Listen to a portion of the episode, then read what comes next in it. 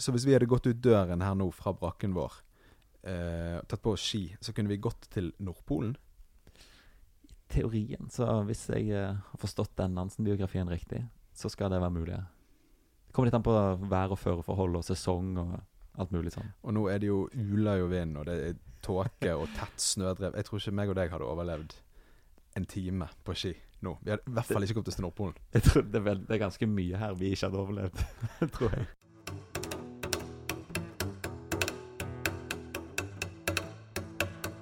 Ok, så vi er altså på Svalbard. Vi, eh, vi, eh, vi bestilte jo en, eh, en Vår første bonusreise sammen. Vi fikk med oss fire kompiser, Ja, så vi gjorde det til en sånn guttetur. Og dette er jo et fantastisk sted å være på guttetur. det er kanskje det kuleste reisemålet jeg har vært på noensinne. Det høres litt sånn til at oi, nå begynner podkasten akkurat for når du har vært på livsreise. Men det er faktisk helt utrolig fett her. Ja. Jeg, var, ja, er litt sånn snurt at ingen har fortalt meg dette før. Hvor genialt det er å reise til Svalbard.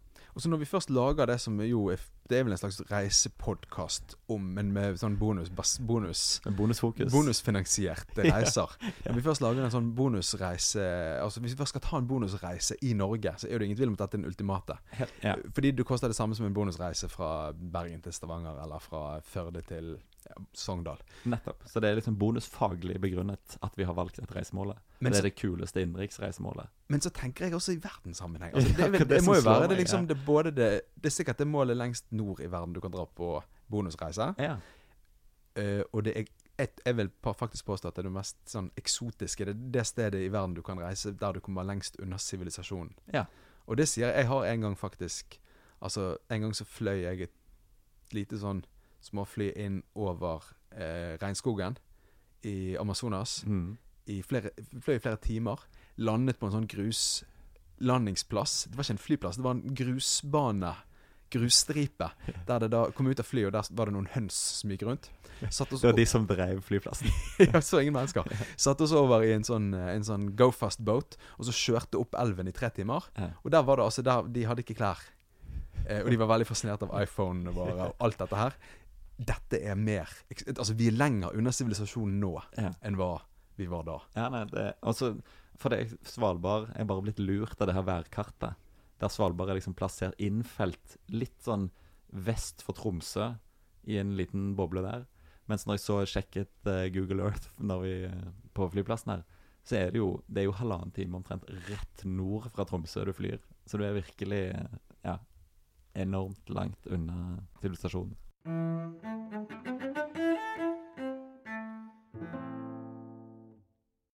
Vårt mål med denne podkasten er at vi skal samle nok bonuspoeng til å kunne fly jorden rundt. En sånn teknisk sett jorden rundt-reise. Mhm. Vi skal gjøre det på liksom første klasse og business class, og vi skal gjennomføre reisen i podkasten. Yes. Og siden sist uke så har du kommet i gang, for du er helt, jeg er litt erfaren. Du er helt fersk på dette. her Siden Ja. sist uke så har du tatt noen grep for å begynne å samle poeng. Yep. Eh, og det skal vi snakke om seinere. Jeg kan ta en liten sånn rask recap på slutten. Ja, men nå først Ja, og en litt sånn innføring, så folk kan gjøre det samme hvis de har lyst til å begynne med dette. her Hvis de òg har lyst til å reise verdens kuleste reisemål, Svalbard. Og vi har vært her i to dager. Vi kom på i forgårs, og da var vi først noen timer i Tromsø. Da vi mellomlandet og dro inn til byen. Mm. Og fikk oppleve sånn eh, Til og med tilfeldigvis snublet innom eh, både rorbua, der det ikke ble fortalt noen vitser, bortsett fra de vi fortalte. De- De, de eneste grisevitsene, de var våre egne. ja. Og rorbua hadde flytta. Det var jeg heller ikke klar over. Det var ikke gode, det er ikke den som var på TV i gamle dager. Jeg vet ikke om det er fast når du Det føltes veldig riktig at det dukket opp når vi var på Skarven og satt og spiste lunsj. Plutselig var det reiste seg en hel gjeng eh, med godt voksne menn og begynte å synge fire sanger for oss. Jeg syns jo det var supert. Det er veldig kult. Det, det er, Har, du, har ikke du et klipp på mobilen? jo, Ja. vi kan kanskje spille det av.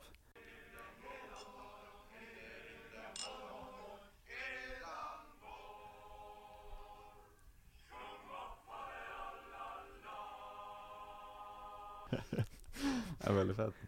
Nei, ja, vi, vi kom her lørdag. Fartet ut eh, på snøskutertur i går. Mm. til, og så isbjørn. Det står på alle disse reiseforumene at eh, det nesten Du får nesten aldri se isbjørn når du reiser på de der eh, eh, isbjørnsafariene. Men vi, vi hadde flaks, da. Og det var jo helt vilt fint vær. Det var strålende sol.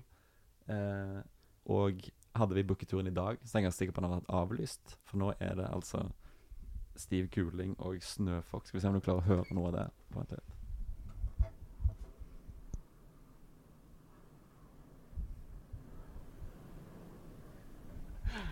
Fint contentum-lydeffekt.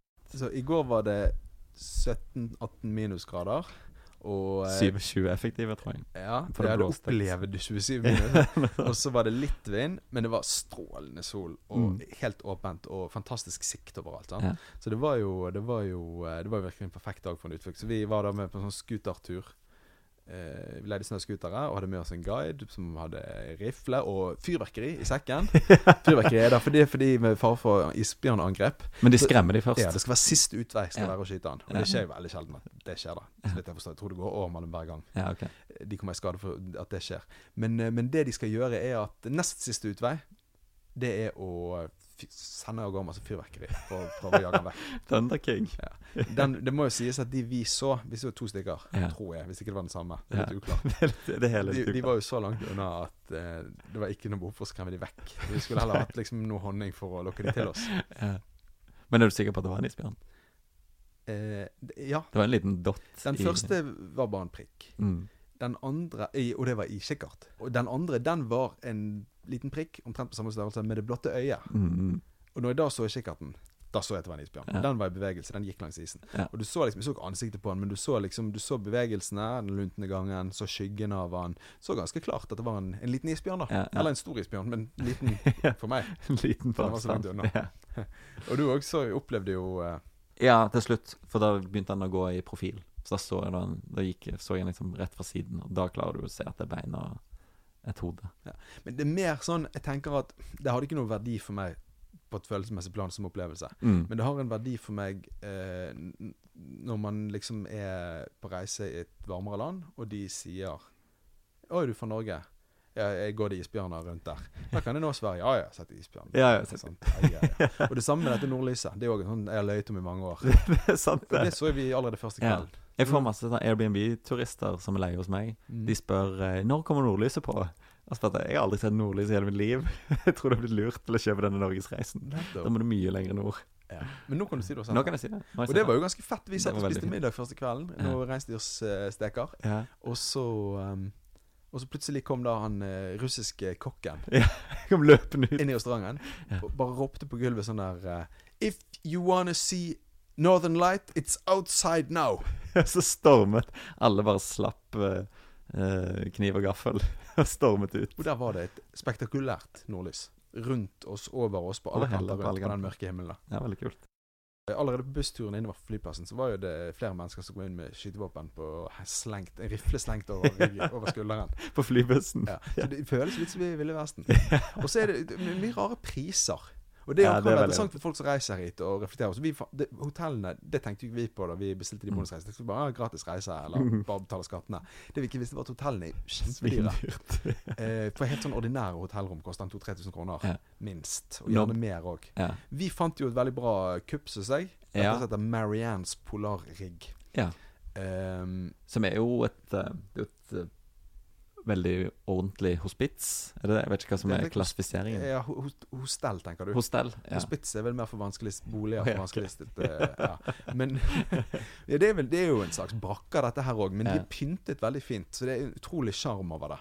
ja. Og så er det en veldig god mat i restauranten her. Og så er det en Verdens beste reinsdyrsteik. Det var virkelig godt. Mm. Og så er det en eh, En eh, sauna som blir ekstremt varm. Og en sånn stamp utenfor, så du kan løpe ut og sette deg. Liksom. Ja, Så den funket. Saunaen funker bra. Saunaen funket bedre enn noen sauna kan Ja. funke. Den var utrolig varm og fin. Og så var det ute i snøen og rulle og inn igjen. Og Men stampen var mer sånn kroppstemperert? Nei, ikke det engang. Ja, den, den lå sikkert på en 10-15 grader, men den var jeg litt ustand i går. Ja, ok, Ja. ok.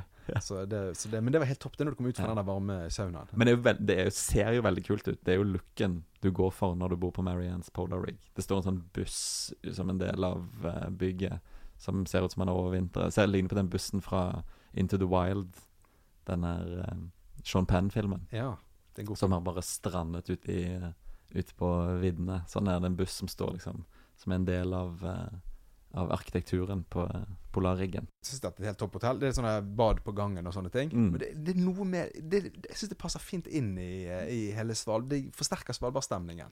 Dette Ja. er et sted der liksom gruvearbeidere har dratt for å jobbe, og, og sånne selfangere har overvintret i små koier og, og sånt. Og det er litt stemningen i byen òg. Folk er kledd praktisk, noe som ikke er rart, i og med at det er liksom 17-18 kuldegrader. Og du dauer hvis ikke du gjør det. Sant?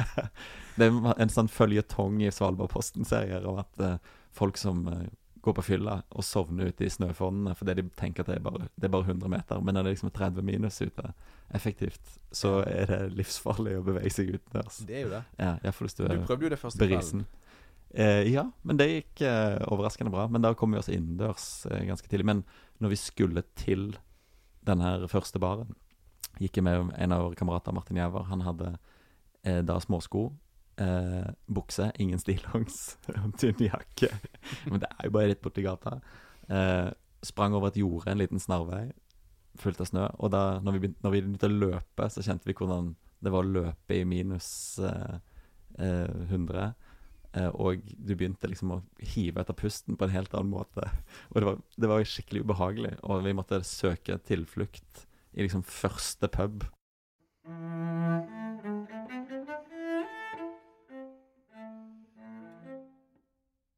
Tre ting. Tre sånne små fun facts Ja, om Svalbard, som er ting jeg liker med Svalbard. Og som alle tre ting jeg ikke visste om Svalbard før jeg kom hit. Ja. Det ene er at eh, man går ikke med sko inne her. På alle restauranter, hoteller, butikker, Mm. stort sett alle steder, så skal man ta av seg skoene før man går inn, og så går man bare inn med sokker. Det er veldig, en sånn Japan-feeling av det. Det er en veldig praktisk forklaring av det fra gammelt av, Ja. men det, det, nå er det bare en del av kulturen her. Derfor gjør man det. Ja. Det er fordi at eh, det var så mye gruvearbeidere, og de hadde med seg eh, For at ikke de skulle ta med seg sånn støv fra kullstøv, Kullstøv, fra kullgruvene inn. Fordi at det setter seg overalt. Man blir ikke kvitt det.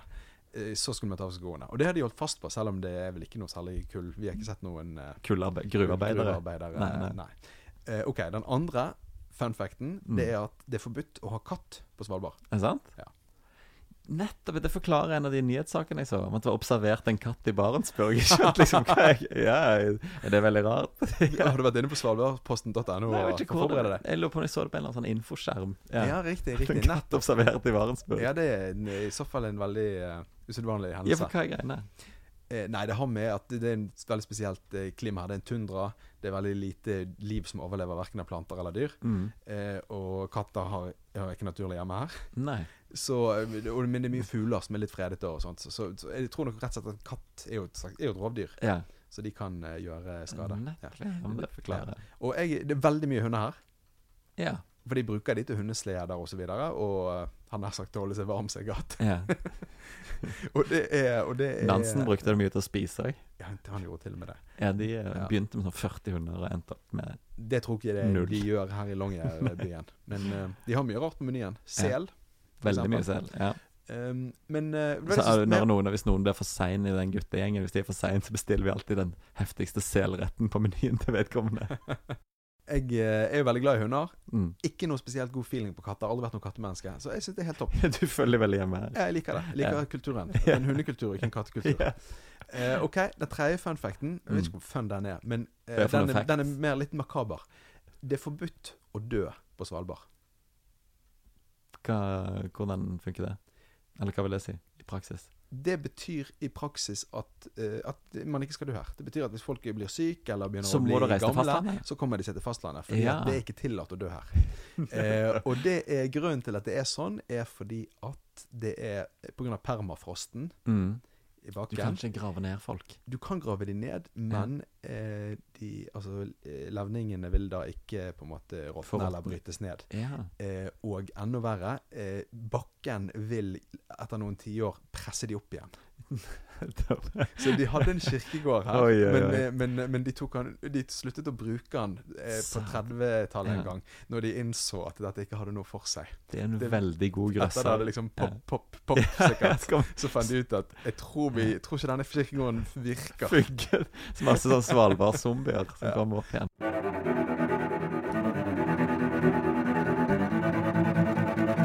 Jeg så en, eh, Det var en del fun facts eh, å snappe opp på Svalbardmuseet, hvor vi var i dag, siden det er en litt sånn rolig, rolig dag. Ja. Blant, blant annet en sånn der legendarisk rifle som hadde tatt livet av fire mann. eh, uten å bli avfyrt. Det er en sånn fangstmann på 60-tallet, tror jeg, som hadde Og den, den ble funnet ved siden av et skjelett ute på, ute på tundraen. Og så hadde han en, en patron som har kilt seg inn i kammeret. Teorien er da at han her fangstmannen hadde eh, skulle bli drept av en isbjørn og skulle til å skyte, men så kilte patronen seg og ble bare slått i hjel og spist. Og så var det to kompiser av han som hadde dratt ut for å finne han. og de hadde gått og gått og leita og leita uten hell, og så til slutt hadde de òg frosset i hjel. Så det, det var jo to til. Da var oppi tre som denne riflen har tatt livet av. og så har du fjerdemann som ble igjen på hytta, som fikk så dårlig samvittighet at han hadde latt de to andre dra ut for å lete etter, lete etter den, uh, han som hadde forsvunnet. Ja. Uh, at han klarte ikke å leve med det, så han, han skøyt seg sjøl. Så det er en um, Igjen a not so very fun fact. Denne øyen er liksom full av, av sånn annerledes og spennende historier. Det, jeg, jeg synes sånne, Definitivt. sånne generelle museer Ja. Til liksom på, på en måte laget for turister for et sted man ankommer til, syns jeg Mm. veldig ofte er kjedelige. Mm. Men det Svalbardmuseet var veldig interessant. ja det, mm. og altså det, var, det var mange spennende historier der, rett og slett. Mm. Om hvorfor, hvordan for alle forsøkene på, å- på liksom å slå seg ned her i, på 16, 15, 16, Kolonisere det. 1700-tallet. Koloniseringen av det. Mm. Eh, hva de hadde levd av med, med selfangst og Ja, og kom- hvalfangst og Og bare historikken. Hvor mange land som har prøvd liksom å claime Svalbard, og den statusen det hadde at det ikke tilhørte noe land. At det var en slags sånn frisone mm, ute i havet i mange hundrevis av år. Det er veldig interessant. Veldig kult. Uh, men det, på det her Svalbardmuseet uh, så gikk jo jeg rundt og samlet sammen eh, fun facts. Mm.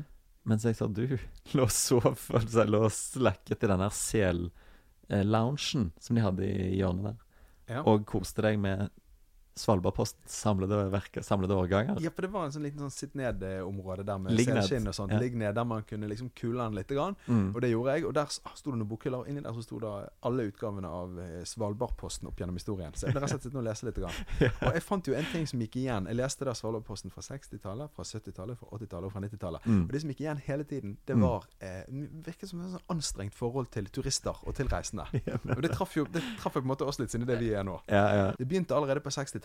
Da var det mye folk som kom i båter. Med cruiseskip osv. Så, Mm. så de kalte det for Jeg vet ikke om det var Hurtigruten, Ja. kanskje, eller men, men også fra andre land, tror jeg, som Mm. sendte folk opp her. Nå var dette på 60-tallet. Ja, okay. Men i, 1970, i 1974 så ble det bygget en flyplass her. Og da begynte det å komme rutefly. Ja. Og da eh, Altså i 77 så ble det satt ned et utvalg, og det sto det mye om i disse her fra rundt, eh, 8, rundt sånn opp mot 1980, da. Mm. Dette utvalget som drev og jobbet med å, hvordan man skulle takle turisme på Svalbard. Var det et Svalbard-utvalg, eller et norsk eh, Nei, det var Svalbard-folk. Ja, ja. Svalbardianere, som de kal kaller seg selv, tror jeg. I hvert fall virket det sånn i den avisen. Og da eh, Det var Det sto altså de, I den artikkelen om dette utvalget, en av de, så sto det at man fryktet da eh, ressurs, ressurssterke kvasiforskere og dollarturister med egne fartøy. Eh, og, og det var uttrykt av en frykt for at de skulle trekke inn i driftsbygninger for å bruke toalettene der. Så det var altså Det ble rett og slett på 1770-tallet så ble det forbudt å selge mat til turister. I helsike. Ja. I matbutikker, til og med. Eh, og det var også forbudt å gi dem losji. Mat, ikke hunden. Det vil si mat, ikke dyrene. Så det var vittig med en sånn liten kultur av noen hundre mennesker som er gruvearbeidere og av ulike grunner bor her. Og så er de så lite interessert i det. De må ikke komme her og ødelegge. Disse forferdelige milliardærene. Ja, Ja. ressurssterke kvasiforskere og, og, og dollarturister med egne fartøy. Men så tror jeg de var rett og slett redd Jeg tipper det er jo veldig harde kår her, og det var stress å få fraktet mat opp Ja, sånn, fra før. Mm. Jeg tror de var rett og slett redd for at de skulle spise opp, maten deres. ja. Fordi at det gikk igjen Jeg fant en, eh, en artikkel fra, lenge før det. Det var fra s- s- 1964. Mm. Der er det en, eh, en lederartikkel i Svalbardposten som da lyder som følger. Hver sommer ser vi av og til noen for det meste velfødde utlendinger som spankulerer rundt her i byen. Og spør og graver gjør de så det kan gå trill rundt for en stakkars svalbardianer. Det hender, men heldigvis er det sjelden, at en av disse karene blir så betatt av den gode levemåten her nord at han bestemmer seg for å slå seg ned her. Fysj. Her ene året var det en slik tjukk kar som ble bufast. Og det skal sies til hans Hvilke år? ros Hvilke år er dette? 1964. Og det skal sies til hans ros at han ikke har gjort skamme verken på mat eller drikke. Og nå bruker han nummer 48 i sko og nummer 63 i, i lue! Utropstegn. Og så følger han en lang historie om hvordan han, denne mannen hadde forsøkt å avlive en gris. Eh, men, eh, men, men, så, så, men historien var så oppsummert at han eh, at han var så glad i mat at han etter å ha bodd her ganske kort tid, hadde gått opp i både i skostørrelse og i luestørrelse. Så han var sett blitt tjukk i beina og hodet. Og spist, da har han spist mye. Da har du gaflet i deg. Knapt 15 år seinere så ble det rett og slett forbudt å selge mat til turister. Men, men var det, Og da er dette her norsk territorium på 70 60-70-tallet? Nei, det er jo Svalbardtraktaten gjaldt jo. Den har jo vært Ja, sant. Og det var rett etter første verdenskrig. Ja. Ja. Men, eh, men Sysselmannen har vel eh, Altså, det, det er noe med at norsk lov gjelder på Svalbard, men de har vel sikkert muligheten til å innføre egne regler, vil jeg tro. Men det høres jo helt vilt diskriminerende ut. Altså, det er jo f.eks. ikke lov å gå rundt med skytevåpen i, på bussen i Nei, Bergen nei, eller Oslo. ja. Men det er det jo her, så de har jo sine egne regler også. ja. Men jeg hørte noe om at de hadde, for å begrense turismen, så hadde de satt opp sånn der teltleir ved flyplassen. Det som var det eneste stedet turistene fikk lov til å bo. Ja, det var da det var. Det var på den tiden det, var, eh, det ikke var lov å gi dem Det losji. verste sånn Og da da hadde de rett og slett fyrt opp en eh, Altså, de ble anvist til en teltplass eh, ved siden av flyplassen, men, men der var det ikke noe toalett. Og det var, det var anledning til å hente vann i nærheten, sto det. Ja. Og eh, det var en, en bil med fire seter som de også parkerte der og lot disse teltturistene få lov til å bruke så mye de ville. Men det var det de fikk. Den veldig, men hva måtte til for å bli, få status som fastboende, tenker jeg? På et eller annet tidspunkt så må du jo komme her som ny. Ja. Og der, hvordan kommer du over denne turistkneika og får lov til å bli Og få lov fastboende? til å kjøpe mat Få lov til å kjøpe mat? det er helt uh, sinnssykt. Det er det. I 1982 Ja. da, da begynte ting å skje fort. For da, de, da hadde de åpnet det museet året før, det vi var Ja. på i dag. Ja. Da var det blitt mye mer vanlig med turister her, og det var, da hadde flyplassen vært i åtte år. Mm. Og de hadde åpnet et museum osv., så, videre, så da var de blitt mer varm for turisme. Men fremdeles var det et anstrengt forhold. Altså, der, der var det en artikkel med, eh, der de intervjuet hun, en, hun som jobbet på museet, Mm. om eh, hvor dumme turistene var. Og Det var et langt intervju, det ikke var mange sider. Og der fortalte hun da at de aller, aller fleste turistene De trodde at Svalbard var en straffkoloni, og at alle menneskene som bodde her, var straffanger. Så det var veldig vanlig at folk spurte, spurte henne hva hun sonte for. Og det òg provoserte ja, hun utrolig, og eh, åpenbart på en måte Svalbardspostens utsendte også. Ja, ja. Eh, at de kunne tenke sånn. Vittig.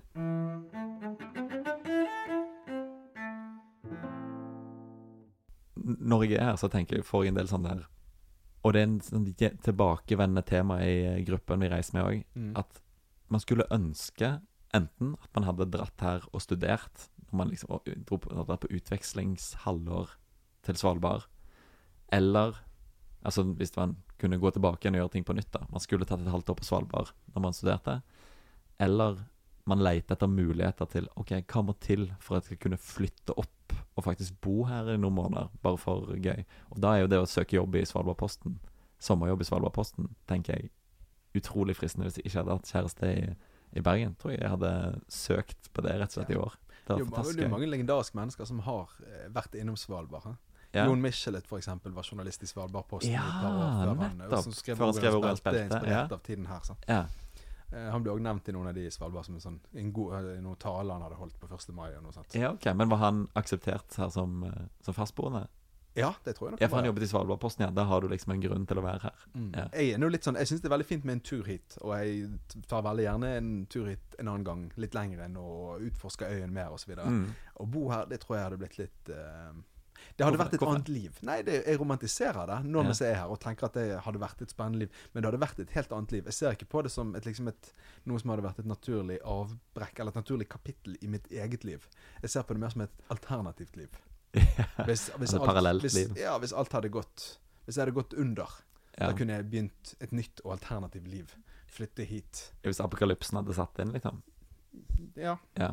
Eller, eller personlig, privat ja apokalypse. for den saks. Privat apokalyptisk eh, tiltak å dra opp hit. Ja, ja, men det blir mer, Ja, det litt... det blir, blir mer drømmerier. Ja. Jeg tenker ikke 'Å, jeg skulle vært der et halvår da jeg var i 20-årene'. eller- Det tenker ikke jeg. Men jeg forstår at du, Ja, det du tenker det. Mm. Men, jeg, ja, Men en sommer i Svalbardposten, det hadde vært topp. definitivt. Iallfall når du får lest de der Når du ser hvor ellevilt uh, mye de skriver.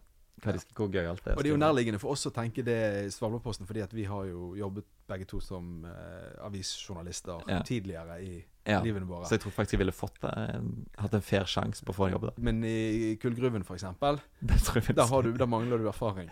Eller som scooterguide. Eller som scooterguide. Ja, Mange sant. kompetanse.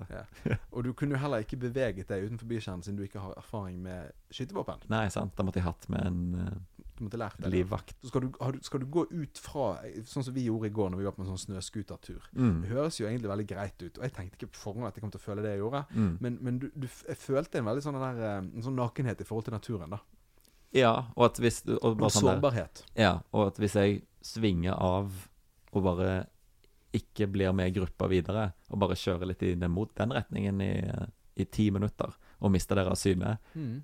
så er det en ganske fair sjanse for at jeg er helt ferdig. Mm. For jeg kommer ikke til å kjenne meg igjen. Det er ikke mobildekning, så du klarer ikke å finne Jeg har ikke noe kart til å manøvrere etter.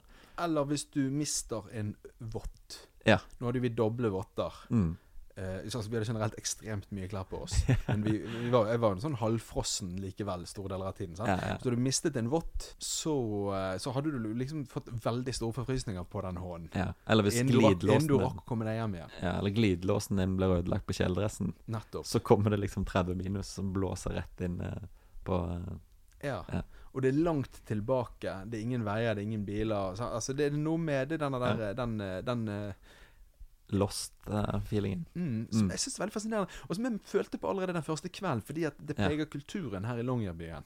Og når vi kom ut i naturen, så skjønner jeg hvorfor de er så preget av det, og hvor den kommer fra, den følelsen. Jeg trodde ikke det skulle være sånn den, så stor effekt av det å være så langt nord, og at man nest, jeg føler at man kan ta på Nordpolen.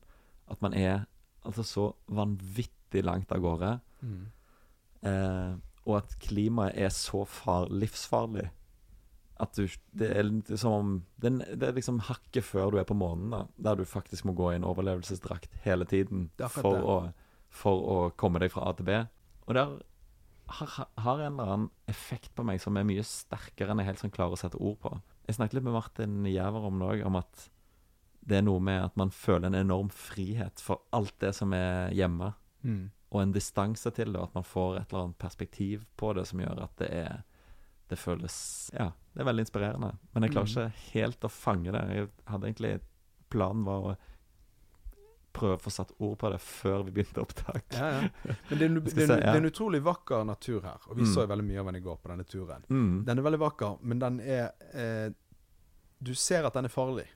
Ja. Og jeg følte, det. når vi kjørte på denne scooterturen i går, på vei utover, Mm. så følte jeg på en sånn angstfornemmelse. Mm. ja. Eh, ikke noe sånn full panikk, Nei. men en sånn følelse av at liksom av at En slags blanding av klaustrofobi og agorafobi. Fordi yeah. det er så åpent og stort, og du yeah. føler deg så liten i dette svære. Du vet at her er det isøde herfra til Nordpolen. Og, Og- fjellene òg. At de ser ut som de der The Wall i, eh, i eh, eh, Game of Thrones. Ja. At de går liksom rett opp, og de, har, og de er laget av snø.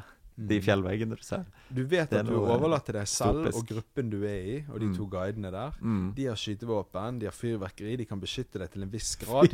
Men, men, men, men, men, det, er, det er en, men det er samtidig en natur rundt deg som er veldig farlig og veldig, veldig mektig. Mm. Jeg, følte nesten på sånn, sånn angstlignende følelse når vi kjørte utover. Og det var ikke Det var på en måte Det er jo en kilde til ubehag, men det var først og fremst en kilde til spenning. Mm. En sånn følelse av at En slags sånn frykt som setter seg i Mm. kroppen. Og som du håper Så det er en sånn så, så du håper ikke skal bli verre. Mm. Fordi du er jo stuck der ute. Ja. Og du er også avhengig av din egen eh, Av at din egen vilje og syke er i god behold. Ja. Og det er òg en sånn faregreie. Du vet at, jeg, at du, du, må, du må kunne stole på deg selv. Mm. Og så er ikke du vant til å være i sånne situasjoner. Ja. Du er vant til å gå rundt i en by. Du er vant til å sitte i møter med folk. Og er vant til å kunne planlegge egentlig på sparket nesten alt, hva som helst. Mens det kan du ikke gjøre her, for da er du kokt. Så får du en sånn feeling sånn har, har, jeg, har jeg nok vann med meg i sekken. Ja. For det er ikke sikkert at han guiden som kjører foran på scooteren, har det. Nei. Har mer vann til meg. Ja. Det oppstår en spenning, som, og den spenningen er fantastisk. Den spenningen er som å være en, eh, en nybygger i Australia. Som en cowboy i Ville Vesten. Som en av disse her milliardærene Elon Musk skal sende til Mars. Til Mars, ja. og, du, du får en smak av det i noen timer eller noen dager ved å reise hit til Svalbard. Og det gjør det mener jeg, til et, liksom, et fantastisk eksotisk og spennende reisemål. for det gjør noe med deg, Ja. det å, å dra hit. Det er et eller annet sånn skjerpa fokus Mm, som er utrolig Ja. Du satte egentlig ganske fint ord på det. takk. Takk for hjelpen.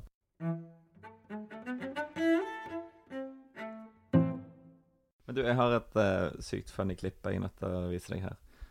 Uh, fra lokal-TV-en i eh, Stavanger, som jeg kom fra. Mhm. TV Vest. Uh, hvor da min gamle yogalærer er, er intervjuet. Eh, jeg, tror ikke, jeg tror ikke jeg trenger å sette det så mye mer opp. Bare, bare hør på det her. tvil om at dette er noe som eh, engasjerer mange.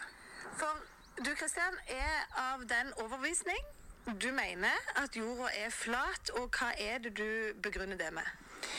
Ja, altså Nå er det forholdsvis ferskt for meg òg, altså, i den forstand at jeg satt og hørte på en fyr som jeg har enormt respekt for, og som er en ekstremt kunnskapsrik mann. Og så begynner han å snakke om at jorden er flat.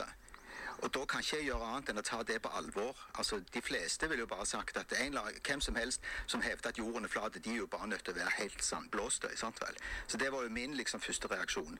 Men når jeg ser det at det er utrolig mange intelligente mennesker som mener dette her, så blir jo dette her nødt til å tas på alvor. Og hvis du da går inn på, på YouTube eller alle veier og begynner å sjekke opp dette her, og, og ikke minst eh, forholder det til det rent fysisk og begynner å stille enkle spørsmål eh, om min egen erfaring av virkeligheten, Da begynner dette her å, å stemme mer og mer. Pluss at eh, forestillingen om ei kule som sviver, sviver rundt i en ekstrem hastighet, det virker jo helt absurd.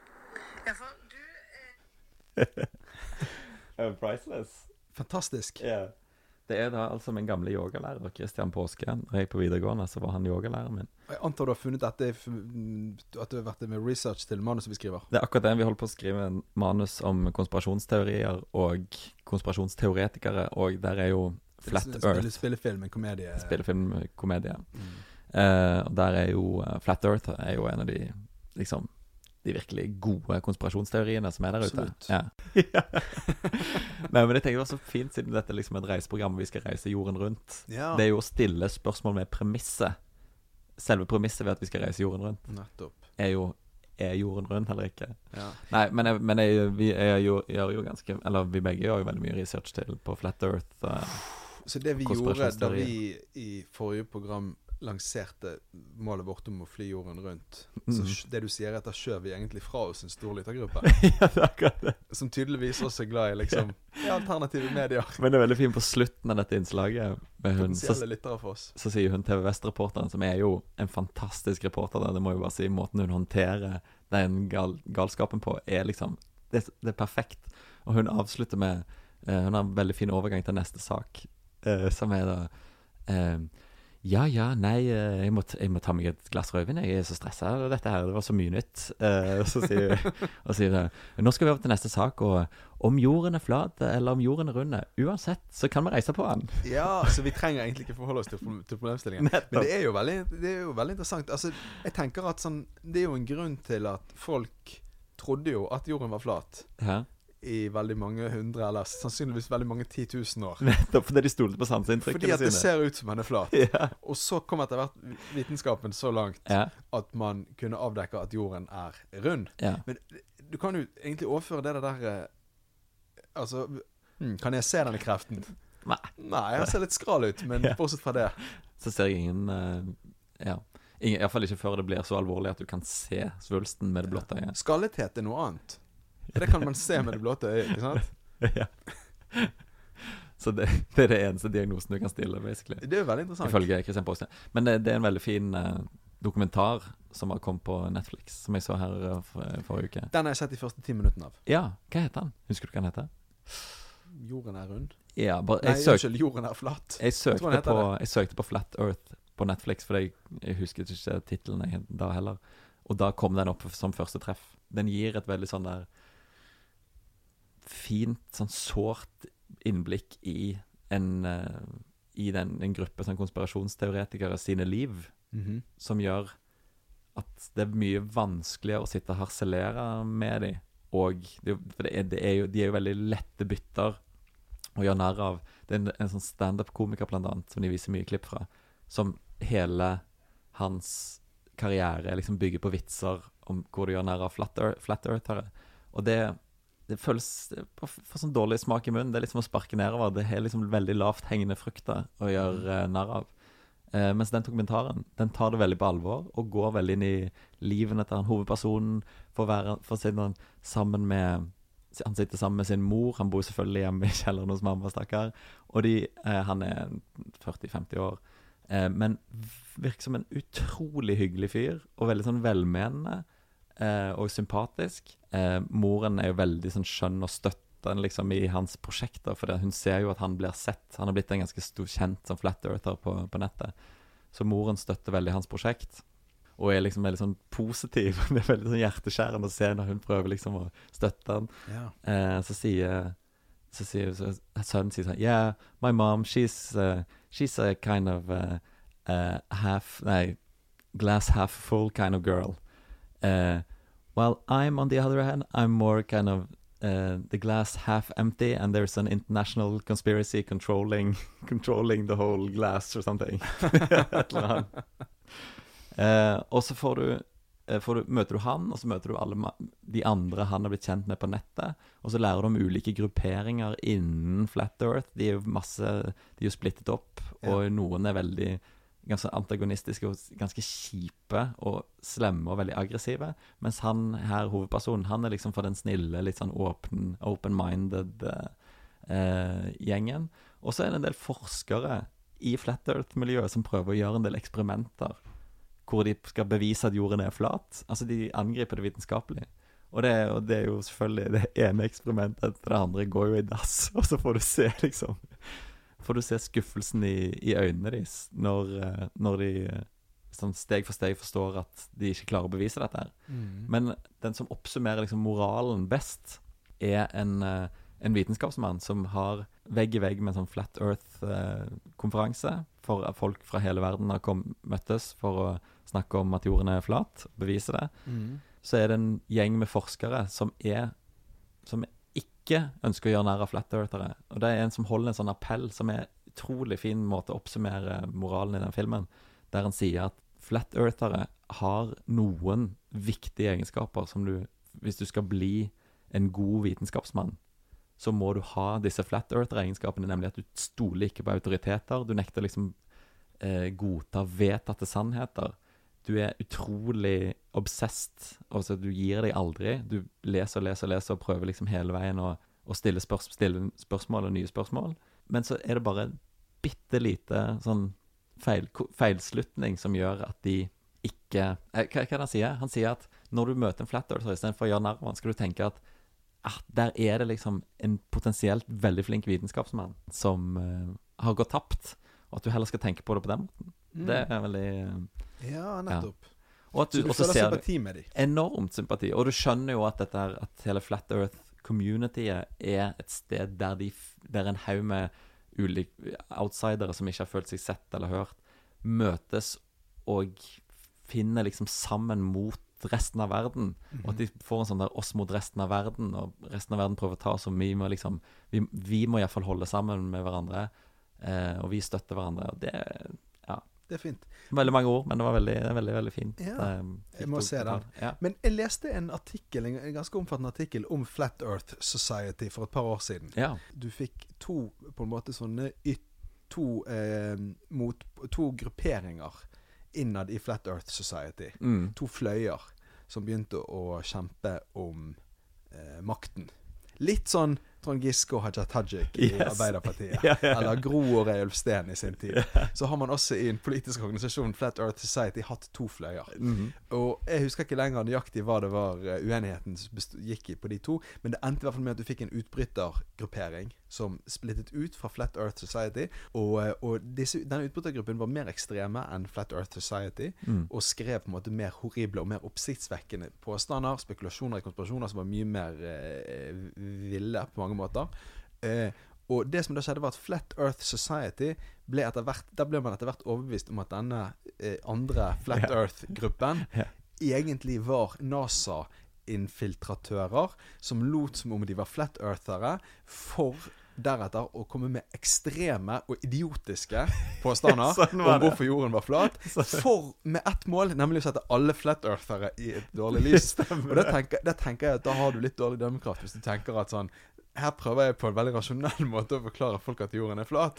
Men de andre folkene som sier at jorden er flat, de er så irrasjonelle i sin måte å si det samme på, at de er der bare for å prøve å få meg til å virke dum. Ja, ja. Men dette er skildra veldig fint i den dokumentaren. Ja, det er det helt det samme budskapet. da Ja, ja. Det er et veldig spennende tema. Ja, veldig gøy. Men, Nei, men men, ja. men kommer dette til å få påvirkende for vår reise? Det er jo spørsmålet. Nei, for det, jeg, det, det er sånn som hun damen i TVS sier. Hun setter jo over til en reise, reisereportasje. Jorden er flat, jorden er rund. Uansett så kan du reise på den. Og det har nestemann, som vi skal treffe nå, gjort. Hvis vi skulle tatt hensyn til flat eartherne, Ja. eh, hva skulle vi da kalt dette målet vårt? For vi skal fly jorden rundt, men det kan vi ikke si. Hva skulle vi da sagt? Jorden Ja, på, sånn, ja. på kryss og tvers? På, på kryss og tvers, rett og slett. Og det vil jo òg eh, Altså, hvis du bruker flat earther i jorden eh, De har jo laget en egen modell av hvordan de mener jorden er konstruert, og hvor liksom lampen, solen, er plassert, og lampen, månen og forskjellig, og hvordan de eh, beveger seg. Eh, sånn at da Deres sånn value for money-beregninger vil jo være annerledes. For det, da flyr du jo fra den ene enden av den flate jorden til den andre enden av den flate jorden. Det, Det vil jo i deres verden være Deres verdenssyn være en superlang reise der du får masse valuta for pengene.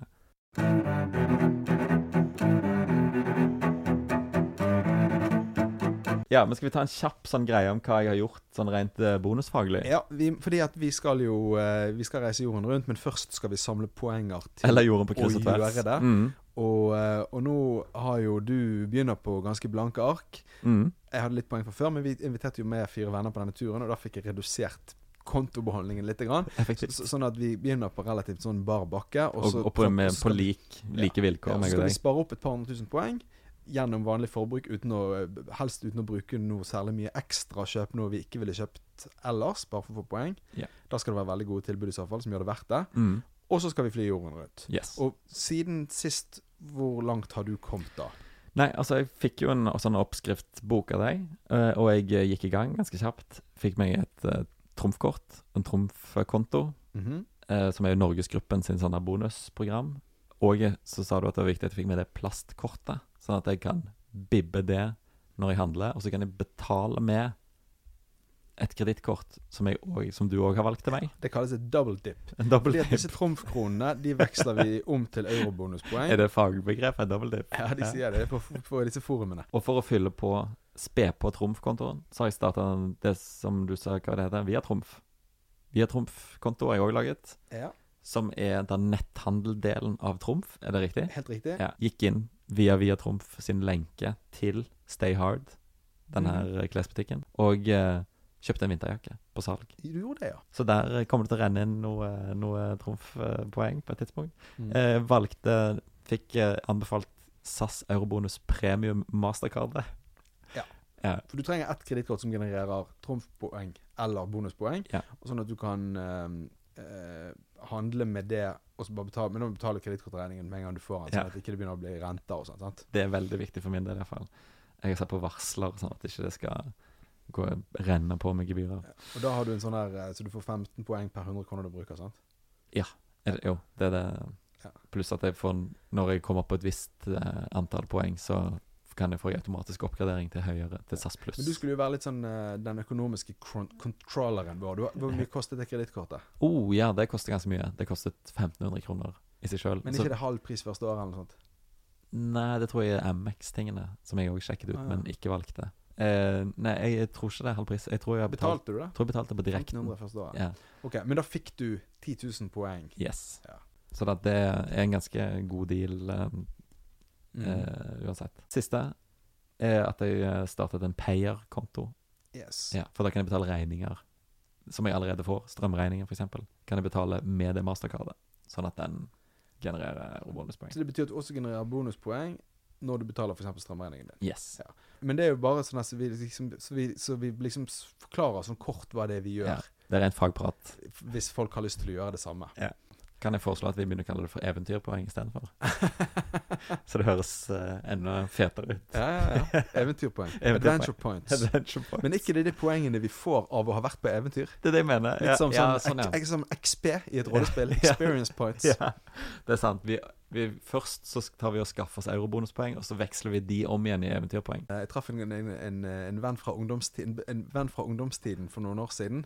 Traff jeg han igjen. Jeg hadde ikke sett han på et par tiår. Ja. Og da fortalte han at han hadde sittet i fengsel i Abu Dhabi. ja, nettopp, ja. Og så spurte jeg hvordan var det det var. De var, de, var tolv stykker som bodde på et firemannsrom, og eh, det var grusomt. ja. Og så sa jeg sånn Nei, det må jo være tøft for deg. Og så sa han sånn, strakk trakk han på skuldrene, og så sa han ja, mye XP. og det er det experience point. Han var en gammel gamer, så han tenkte, i, han tenkte var- i XP. Dere var tilbake igjen med en gang på den gamle sjargongen fra rollespillrommet. Vi handler eh, på netthandler videre for å skaffe oss trumf, som vi veksler om til eventyrpoeng, Ja. som vi igjen, på reisen vår, veksler om i XP. XP. Det er målet. Og mer av det neste uke. Absolutt. Cool. Da er vi vel tilbake på fastlandet, På fastlandet. som svalbardianerne kaller eh, Norge. Og som vi nå har begynt å kalle det. Prøver å bruke flittig. Ja. Og så spørs det om vi fortsetter å bruke det begrepet når vi kommer hjem eller ikke. Det kan jo bli litt snålt. Akkurat nå føltes det veldig naturlig.